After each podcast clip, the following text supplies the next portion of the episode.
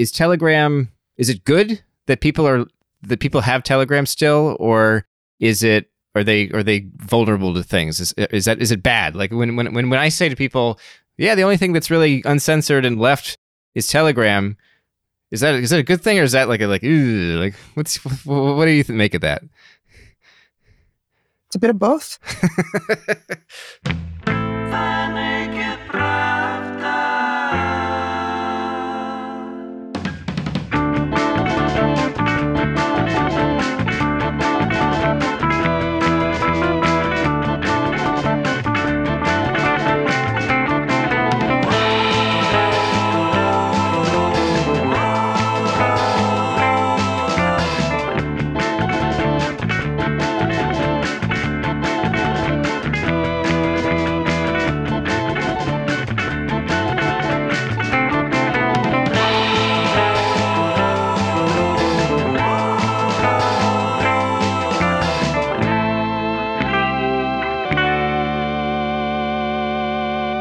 Hello there, I'm Kevin Rothrock, the managing editor of Meduza's English language edition, and welcome back to another episode of The Russia Guy.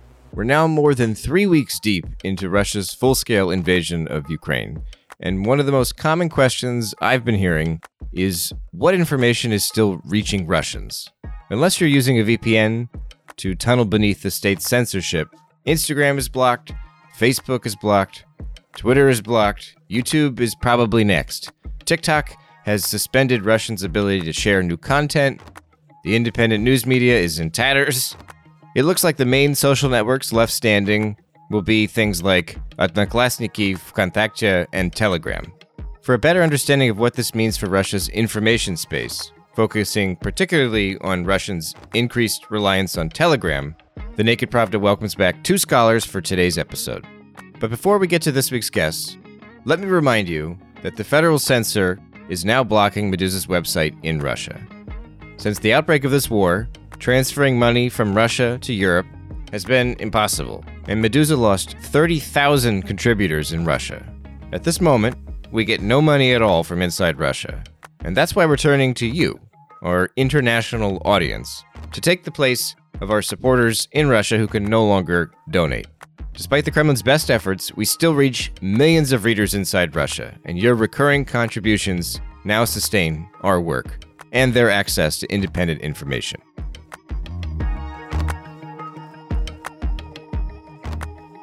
From the point of view of having access to mm, alternative sources of information, however reliable they are, is, uh, I think, by default a good thing. That's Dr. Tanya Lokot, an associate professor in digital media and society at the School of Communications at Dublin City University in Ireland. She spent more than a decade researching the Russian language corners of the internet, and she is the author of the book Beyond the Protest Square Digital Media and Augmented Dissent, an in depth study of protest and digital media in Ukraine and Russia. However, because of Telegram's approach to content moderation or lack thereof, um, what also happens is that you know it, it gives people access to information. It also gives people access to disinformation. So that, that's that's why I would say it's it's it's both good and bad. But, uh, but also in addition, of course, we have some concerns about how Telegram portrays itself. So it has acquired this reputation of uh, trying to fend for uh, populations that are at risk. That's Dr. Marielle Wijermars, an assistant professor in cybersecurity and politics at Maastricht University in the Netherlands. She's Tanya's co author on an article published just a few weeks ago in Post Soviet Affairs titled, Is Telegram a Harbinger of Freedom? Well, is it? So, for example, how they communicated about themselves uh, during the the protest in Belarus, uh, where they really took the side of the Belarusian people, saying that we are defending your rights, uh, we'll make sure that we are available to you and do our best to help you during this time. But at the same time, of course, we know that some of the the aspects of how they work actually uh, put those kind of populations at risk. So, need moderation if you're not moderating enough it also means that channels can become infiltrated, it can be, they can be manipulated, and we've seen traces of that uh, before. So the the public communication about themselves, so really positioning themselves uh, themselves as protectors of freedom, it uh, sort of obscures all of the other aspects. So it really only sheds light on part of what they do, and it obscures some other aspects that we as researchers are quite concerned about. So what does that mean exactly? If like if the if the lack of moder you're saying the lack of moderation can leave certain groups vulnerable. How does that work exactly? Well, I mean, for for one thing, and I'm sure Marielle can give more examples, but you know, so if we're talking about access to Telegram, I mean, yes, it's accessible to whatever Russian citizens, regardless of their political persuasion or how they think about the war in Ukraine. It's also accessible to Russian officials, Russian secret services. So when you say accessible, do you just mean they can click on a channel and read it? Yeah, they can they can access well, they can access it to consume content. They can also access it to publish content. Mm-hmm.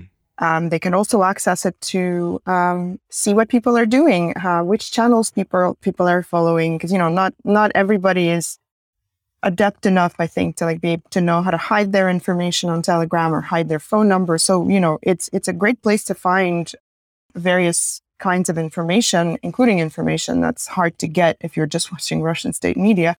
But it's also a place where people can put themselves under great risk uh, and then, you know, be persecuted, not just for posting stuff, but even for following certain channels, which we've seen happen in Belarus and which we're now also seeing happen in Russia. We've also seen, you know, where people are accosted by police on the street and they they uh, ask you to show them your your phone and which channels you subscribe to, and like that's obviously quite quite an easy way to to find something that they can see as incriminating and therefore. Mm-hmm. There's not, but there's nothing Telegram could do about that. I assume if like the cops are literally going to grab your phone and and look at what you're subscribed to. I mean, that could be true of if you're reading anything, they could see that. I would think, or no. I suppose. But I know that there are precedents of other apps that you know create this opportunity to like very quickly make the app invisible or hide it or or whatnot. So like mm. creating some mechanism where just by tapping a few things you can, you know. So you're saying that like te- Telegram presents itself as like the ultimate defense against the police state, but that in terms of the way it's designed and the the the app itself doesn't actually do that. What has how, or, or not not good enough? not good enough. Uh, let, let, us say it like this: not good enough. Yeah. So, for example, also how it communicates about how it encrypts communication right. also does not match really how secure it actually is. Uh, so that doesn't mean that it's worthless. Mm. Uh, it means that there's a gap in between uh, what people perceive it to do, uh, the level of protection that they perceive it to give, right and what it actually does. And this you're you're referring to the fact that only the private conversations, which are kind of a pain to activate, those are the only end-to-end encrypted communications on Telegram. Uh, exactly. And on WhatsApp, like they're all end-to-end encrypted. Is that right? And Signal and there are alternatives that the, the, the they're they're encrypted by default, right? Yes, exactly. Uh-huh. Uh, yes. And so how? So like I, I hear that I've I've read that or whatever, and I've thought like, oh, okay, so Telegram doesn't do the thing with the basic stuff how vulnerable does that actually does that mean that like it's fairly easy for police officers or for IT people working for police officers to grab communications off of Telegram then? Or what does that mean exactly in practice?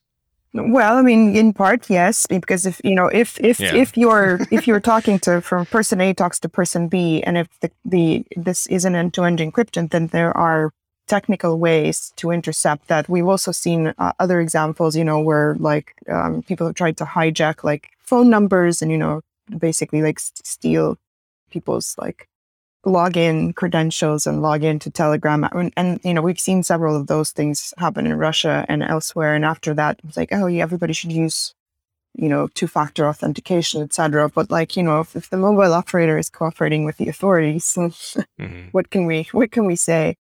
So I think it's it's it's that I think for a lot of people this perception of like, well, Telegram, you can use it for some things, but don't use it for things that you really want to keep secret. Right. So like maybe you use it to whatever, follow some channels and consume news, but don't don't use it for actually secret conversations that you want to have with people where you really don't want anybody to know what you're talking about. There are better platforms for that.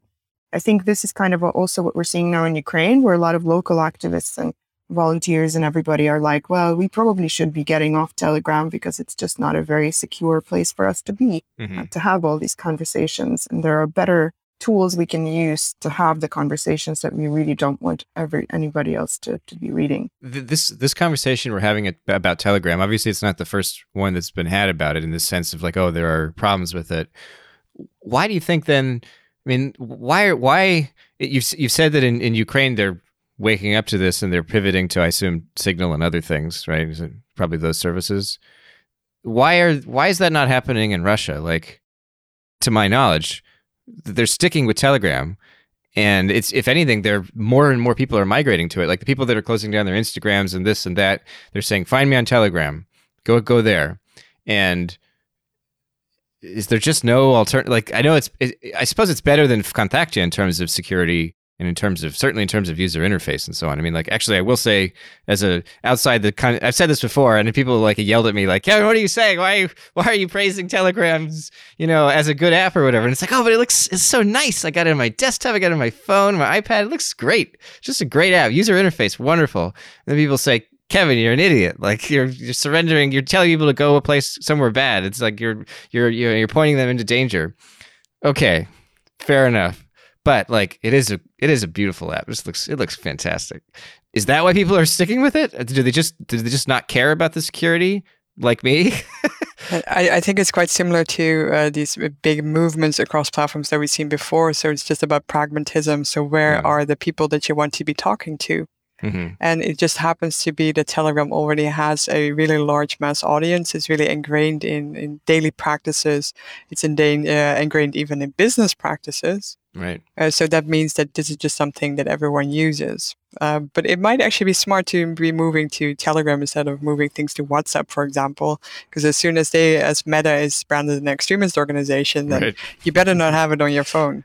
Right, right. Yeah, and and I think the other thing is, you know, it's it's it's just a like habit is a very powerful thing. Like if mm. people are used to using Telegram, and it's moreover, right, it's still available, and yeah. like for for most people, like when when they hear, oh well, Telegram is still available in Russia, like, okay, well, we can keep using it, you know, and and nobody's really thinking what does that mean in terms of like, well, why is it still available? Like despite all the history they have with the Russian state and like the the the FSB and whatnot, like why are they still available, right? And so that's why we now have all these like rumors that crop up from time to time, and we don't know how much of it is true. That you know maybe they're collaborating in some sense with with the state. Like we really don't know because nobody right. talks about it. The state likes to talk about it, but you know the state likes to talk in general, mm-hmm. and they like to make assertions about who they are collaborating with or not mm-hmm. collaborating with you know, because I mean, if you remember, like at, at various times in the past five years, they also said that, oh, we reached an agreement with Facebook and with Twitter and with yeah. Google.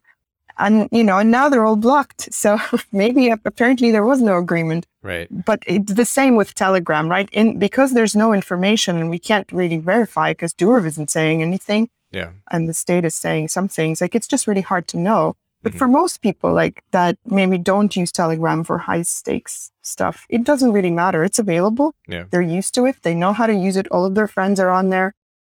So of course they'll use Telegram. Yes, of course. There was one thing that Durov has said, uh, and that is that uh, he proposed to limit both Russian and Ukrainian channels because of the spread of disinformation.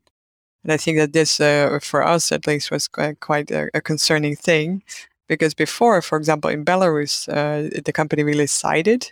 So they sided with the Belarusian protesters. Right. But now they said we will restrict access or restrict channels on both sides. Yeah. And this is really unheard of. So first of all, because they are under moderating in general. Yeah. So this would mean that they suddenly become very active, and then to equate communication on both sides, and that of course is uh, is very risky uh, because especially now uh, we know the dangers of having free flows of information. There is a danger of disinformation, but at the same time, this is also what is providing us access to the information coming from the region. So to close it off entirely means that we're also losing access to verified information. Mm-hmm. Uh, so this, of course, uh, was then retracted. Yeah, like thirty, like thirty-five minutes later. Criticism. They backtracked. They backtracked very fast. But at the same time, I think that that uh, is a, a statement that we need to take very seriously because it really deviates from what we've seen before. What do you make of the fact that he that he reversed on that like literally after like 36 minutes? It was like it seemed to be bizarre. Like is it do you have any sense of what was it, what the story is there cuz to me it's like either that there's like the possibilities range from the whole thing was planned as a PR stunt to make them look you know so free and good versus like his IT team said they were going to walk off the job if they went through with it. Like there's just like anything's possible. Do you have any sense of like why that went down like that? But I mean, that's that's the thing, though, right? It's like we really don't know because I mean, you know, no matter how much like there's, you know, there've been these attempts to like publish these like ex- exposés and stuff about Telegram, and then like mm-hmm. there's really very little information about how they work, where they work, and I think that's it's it creates this like image of like this uh whatever resistance, you know, V for Vendetta type stuff, or like we're all they're all working somewhere nobody knows where they are they move around but it also it, it creates a, a sense that there's like there's very little basis for us to trust telegram because we don't really know what they're doing mm. where their allegiances lie and if their allegiances lie with anyone but you know durov himself and whatever his business interests you know because obviously like you know he claims that his platform stands for certain things and has certain values mm-hmm. but also you know, it's a platform, it's a business, it needs to make money, it needs to stay afloat. Right. And, you know, they've had several sort of cases where, like, you know, with their cryptocurrency and like with, with, with you know, th- those, those situations where like people just, maybe for the same reason, where like, you know, it just wasn't, they just weren't able to gain enough trust because people don't know enough about them and, and what they stand for and their values you know, so at once they claim to be like for transparency and freedom of speech, but at the same time, they're very intransparent about even their own company or like, you know, who works there, where are these people, right. etc. So I think there's this tension. And for me, like, yeah, and also, you know, because as you say, like all we know, like literally all the stuff that eh, relates to governance or anything, like it all comes from Durov personally, which is also really weird, mm-hmm. right? Like they very rarely release any like company statements. Right. And everything comes from Durov, you know. So he released, he made the statement about Ukraine blocking Ukrainian and Russian channels. Then he retracted it. Then I think earlier he also posted something about claiming that he had like Ukrainian roots or whatever. And that was so yeah. One is that why we should trust? That him? was in English. He did that one in English, and then he did the policy suggestions in Russian. So it's also like mm-hmm. I talked to people that only saw the English one, didn't even, aren't even aware he has a Russian channel. Yep. And so it is very much like, what's what is happening over there? Exactly. and so it's like, yeah, Ukrainian roots. So does that mean like Ukrainians should trust you? That's not enough. I'm right. sorry. so in terms, of, like a lot of people, I think will a lot of people's response to that would be like, oh, so you're saying go trust like big tech in Silicon Valley instead because they have these transparency reports, but they're all beholden to the CIA, blah blah blah. Like, how do you respond to the to to is is it is that just a kind of like fringe conspiracy response and ultimately like sorry, but Meta and and, and Twitter are better than that because they are more transparent, or is it all relativistic and no one should trust anyone and we should all just there's like some little small startup project that maybe we can trust and everyone should go there until they become too big and untrustworthy as well like is there is there any light of hope in, in, in this cyber world? No, we should indeed be very critical of all of them. And I think that mm-hmm. it's a very positive development that now the, there's a lot more public awareness that this actually is something that is relevant and it touches everyone's lives so that everyone should care about privacy about the security of your communications that even if you think that your conversations are not interesting that actually they can put you in danger still mm-hmm. uh, so the, the the fact that we now have this public awareness i think is really important as it pushes gov- uh, companies to actually take this seriously and to take sufficient measures. So the the level of transparency they receive, for example, from these Western platforms, uh, the transparency reports that they publish. A few years ago, this was unimaginable that mm. they would be doing this. And this really is a result of uh, a lot more of this campaigning, uh, pushing for respecting rights and also for more transparency. Mm. So, of course, it doesn't apply now to all platforms. We see quite some deviations some have very extensive transparency reports, others publish none. Mm-hmm. So, for example, uh, TikTok now in Russia also is uh, quite an interesting case because they, they self blocked more or less. Mm-hmm. Uh, but at the same time, uh, it appears that some of the things that they actually did were not communicated. So that half of their actions were communicated and then the other half was implemented but not communicated. Uh, so the this the, the lack of transparency there about what they are actually doing and how that might impact the information that Russians are able to get, hmm uh, th- that really is a concern. So there are differences between the platforms, but indeed we should be critical of all of them. And what did what did TikTok do that it, it didn't say publicly? I know that because they disabled like posting, right? Yes. So what they announced was that they would uh, disable posting uh, within Russia. Mhm. And this is also what, what they actually did. Uh, but now it appears so there's a recent report uh, that they also, at the same time, uh, blocked all non-Russian channels. for for users inside Russia. I see. uh, which of course means that these users suddenly did not have access to all of those nice Ukrainian TikTok videos that we are talking about. hmm This was not communicated, Hmm. right? right. Okay. Good. Or not good, but understood.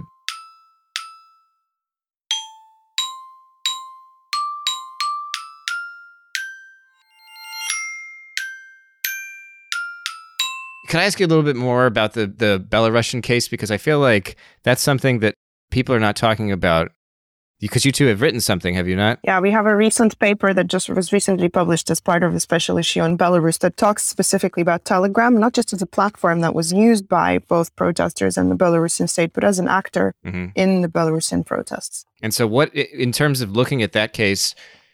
I know we've already discussed it a little bit, but you said that you said that the difference, the main difference, at least in terms of what Telegram has signaled so far, is that they basically threatened to do to moderate both sides as opposed to side with the protesters.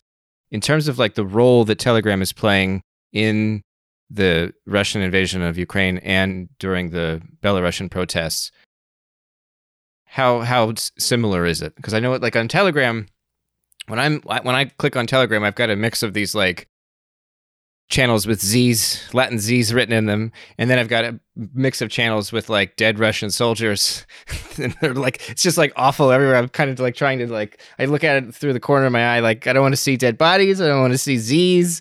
I'm just trying to get information. But there's also lots of information. I mean, like on the Ukrainian side, which like all, all that, you know, I, my, my telegram is full of is like, you know, train schedules Mm. for evacuation, like all sorts of updates, volunteer stuff, organizing, like that is all also there. Mhm. Um, and I think like, you know, so, so like in the case of Belarus, and obviously Marielle can, can add more, but like what we saw when we were looking at, at it during the protests in Belarus was that people were obviously using it to organize protests across the country, local chat groups, all of that. Also educating each other on like what to do, how to make yourself safer, etc., etc.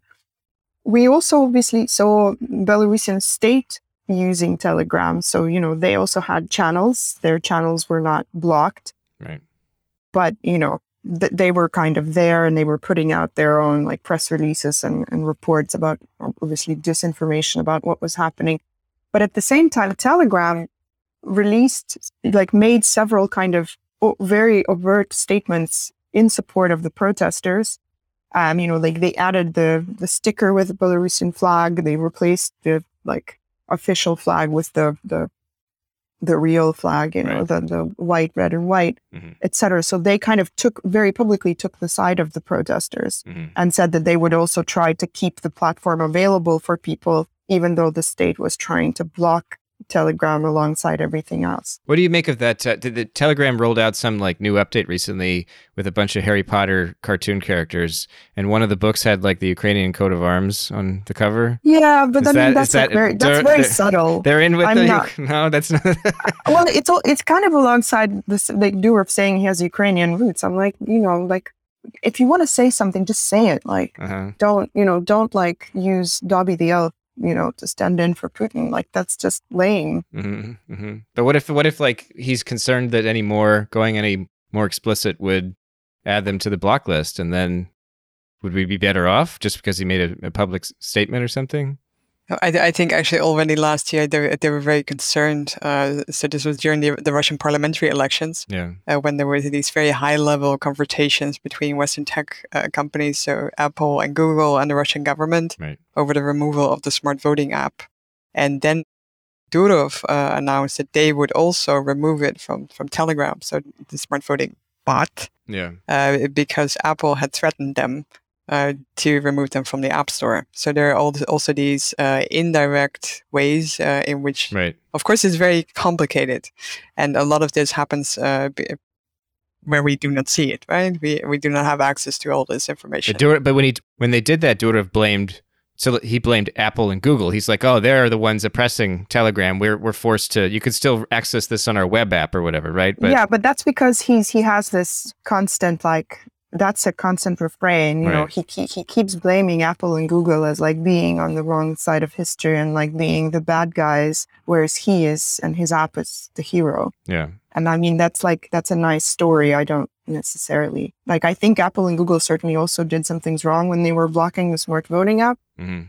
But like, you know, I, that just fits very neatly into his kind of ongoing narrative where he presents Telegram as like fighting for the right of the small the small person and all of that and and those companies are corporate greedy etc so he like there's it's part of a bigger story that mm-hmm. he's telling about telegram but if we um, if, if we ret- return to belarus then i think the situation is still quite different uh, because in, in belarus actually people were not using telegram that much before the protest happened mm. so it was very much because of the circumstances so because the internet was shut down because telegram was the only one pretty much that was still accessible with some level of reliability, that suddenly this mm-hmm. became the platform to use. So where you're able for, uh, to access, for example, Nexta.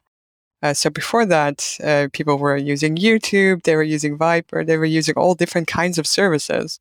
So we were analyzing these chat groups, and a lot of the discussions were about, can you still use this? Can you still use this platform? And then it turns out everything is no longer accessible. Also, a lot of VPN services did not work. So everyone ended up in Telegram and they had to use it because there was simply nothing else available. And of course, the current situation now, both in, in Russia and Ukraine, is very different. So you still have several services in parallel that are available, even though, of course, in Russia, the number of different services mm-hmm. is decreasing. Right. And people were using it before. That is also different. Russia already theoretically blocked Telegram for like a year or so a couple of years ago, but it was it was very ineffective. And I know that they've upgraded their censorship technology since then by adding deep packet inspection and and just beefing up the whole system.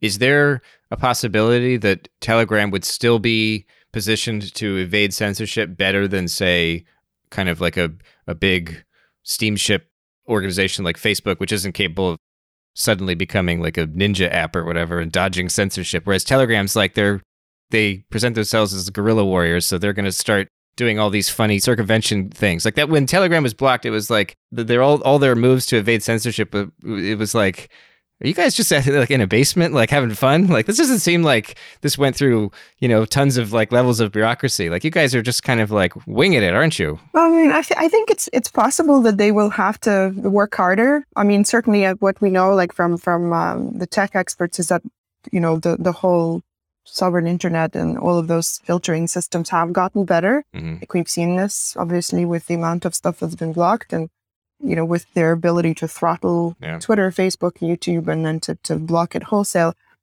I think though that even now with Facebook and Twitter being blocked, people are still in Russia are still finding ways to use them. Twitter is, I think, has created like a, you know, an onion version of their website that can be used with Tor. I think Facebook is probably doing the same. So everybody has like their own sort of things that they're doing to try and, and remain available to people. I mean, I think Telegram, as you say, it's probably a bit more nimble just due to the like the the very design of their platform and and because they've been working on these technologies for longer, so they they probably might it might be easier for them to evade. Mm-hmm. But ultimately, you know, I mean, you know, if we come to the point where like there is like literal disconnection or whatever from you know from Russia's side, they're just like we're just going to disconnect. Like then that's that spells trouble for everyone, including Telegram. I mean, unless they come up with some revolutionary way to, yeah.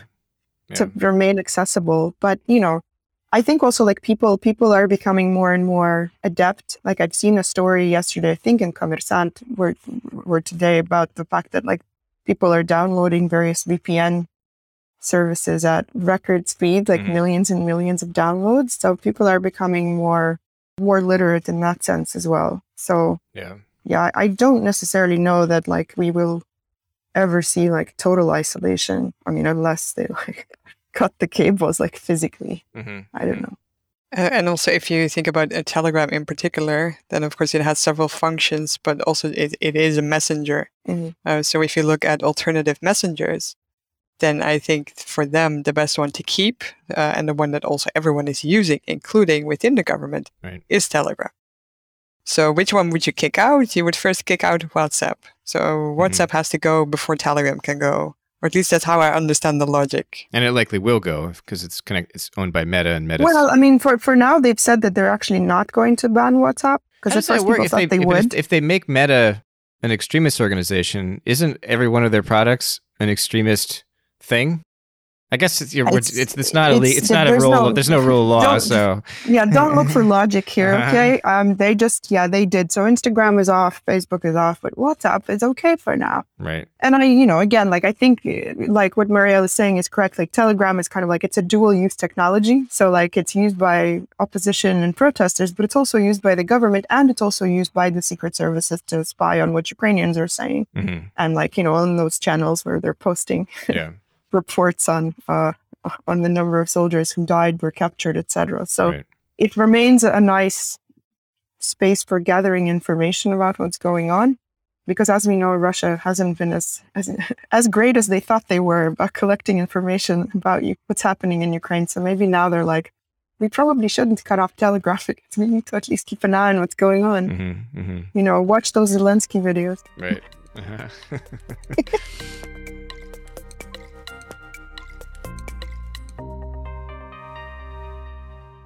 Last question. What's what's your outlook for I mean, we've already you've said you just said that you don't you're not certain that it'll go all the way to total isolation and severing of the the cables and and and whatnot. But like we are talking about WhatsApp maybe getting blocked, and it's not necessarily automatically going to be blocked when Meta is just declared extremist. If you click on a lot of the YouTube videos from the prominent YouTubers now, they're almost they sound like farewell videos. They're saying, you know, we don't know if I don't know if this is the last one. Find me on Telegram. If you had to speculate, where what do you kind of think is possible or likely to happen in the next week or two in terms of Russian internet developments? I think this is uh, really uh, almost impossible to predict. Also, because to to be honest, just the events of the past few weeks, everything has been developing so fast Yeah. uh, that it's almost impossible to comprehend what this will also mean. So, if you also look at the uh, Western companies, Western tech companies, and services leaving the Russian market that are really affecting the Russian internet sector in so many ways that uh, we now see some cracks appearing. And we really do not know how this will develop. So, this might also be something that they have to take into account. So, is, for example, Yandex able to stay afloat? because it might be that Yandex is collapsing at the moment. So they are selling off their core products, um, and their their uh, their deputy CEO was just put under sanction by the EU. Uh, so there are massive shifts within the Russian internet sector as well, uh, because of the the various effects that the departure of Western firms and services, as well as the sanctions, are having. hmm Uh, so this is also perhaps something that they have to take into account. Uh, so you want to have those kinds of services because they perform all kinds of societal functions. Uh, so you cannot just take them out because you don't like them. So if they still perform a function that you need, hmm then you might have to keep them. Uh, but at the same time, especially YouTube, I think is uh, very much in danger. Uh, but it has been in danger for quite some time. I, I saw that uh, Roskomnadzor a few days ago was in, again very annoyed that uh, Spas, so the uh, Russian Orthodox channel, was blocked again. hmm Uh, so we keep on seeing these repeated um, uh, calls where they say, "Please unblock, please uh, unblock. You're censoring us." Yeah. And uh, this is, of course, something that is then very easily used as a pretext. But again, only at the moment where they feel that the the balance uh, within the choice means that they now have to block it. So of course we know this is what they also use for their own propaganda. It's a very essential platform.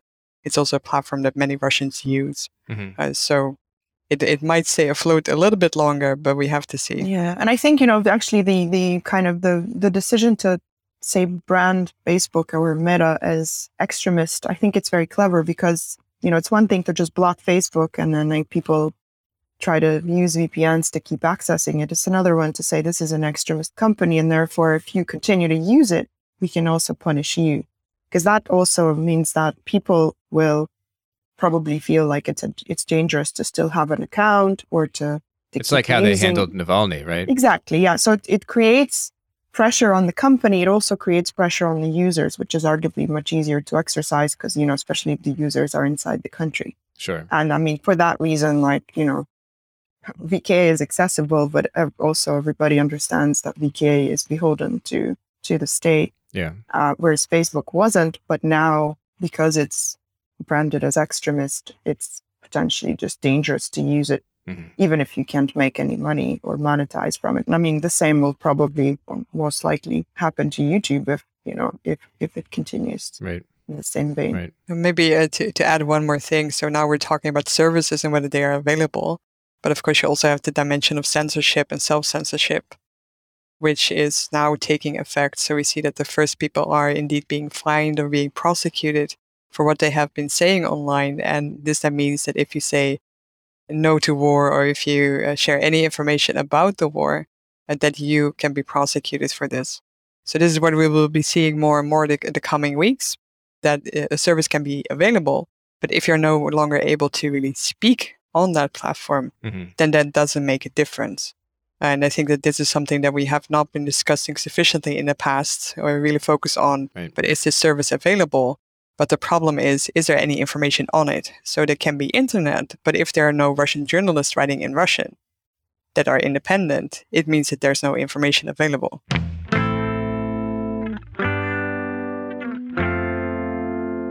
You've been listening to the Naked Pravda, an English language podcast from Meduza. On today's show, you heard about Telegram and Russian internet censorship with special guests Dr. Tanya Lokot and Dr. Mariëlle Wijermars, two experts on Russian digital media and the global politics of internet freedom. The Naked Pravda is a podcast from Meduza. It's our only English language show, and I hope you recommend us to your friends and leave a review on Apple Podcasts or wherever you're tuning in to help put this program in front of more people. And also, I'll say it again, I said at the top of the show, if you value Meduza's reporting, whether in English or Russian, please consider making a donation at support.meduza.io to help sustain our work. Recurring pledges help more, We'll take whatever you can spare, of course. Thank you for listening and come back soon.